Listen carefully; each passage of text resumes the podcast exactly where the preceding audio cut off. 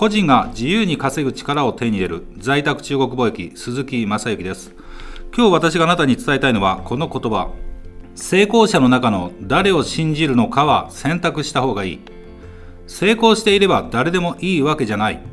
信じるべきは誰か決めておくことだ。です、えー、成功者の中のね、えー、誰を信じるのか選択した方がいいということです。成功していれば誰でもいいわけじゃない。だからその成功っていう定義にもよりますけどね。例えばその本人が稼いでいると。それで稼いでるから自分も稼ぎたいから稼ぎ方を教えてくれるって言ってるからその人のところに行くと。でも自分が稼げないかもしれません。なぜならばその成功者は自分が稼いでいるんであってその自分が稼いでる売上利益っていうのは自分の生徒からの、えー、授業料で取ってるから本人は稼いでる。ということも往々にしてあります、えー、授業を受ける方の授業料で本人が稼いでいるとしたら生徒さんはお金がなくなるだけです。すなわち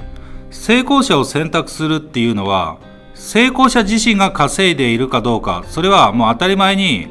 えー、まあ、稼いでいるでいいんですけども成功者が稼いでるか稼いでないかなんてことは実際は関係ないんです。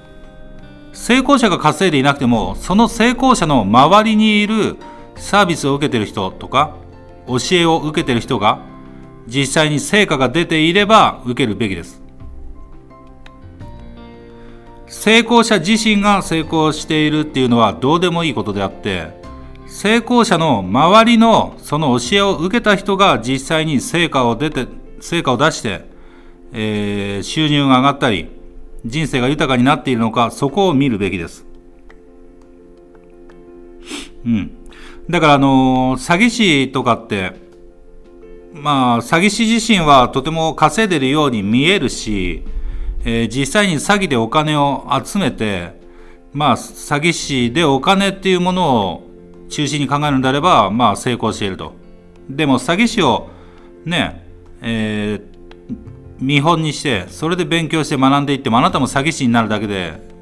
まあ、いつかは警察に捕まりますわな。罰金でお金もなくなったり、あぶくぜには身につかないじゃないけど、お金もたまりません。そんなんじゃね。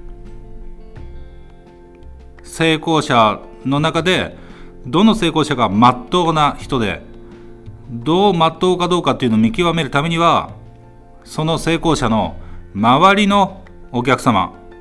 関わる人が笑顔になってるのか本当に人生が豊かになってるのか収入が増えているのかそういう目線で選択していくことが大事です。信じるべきは誰なのかっていうことをしっかり、え、決めましょう。えー、それではですね本日の教えはここまでです。鈴木正幸でした。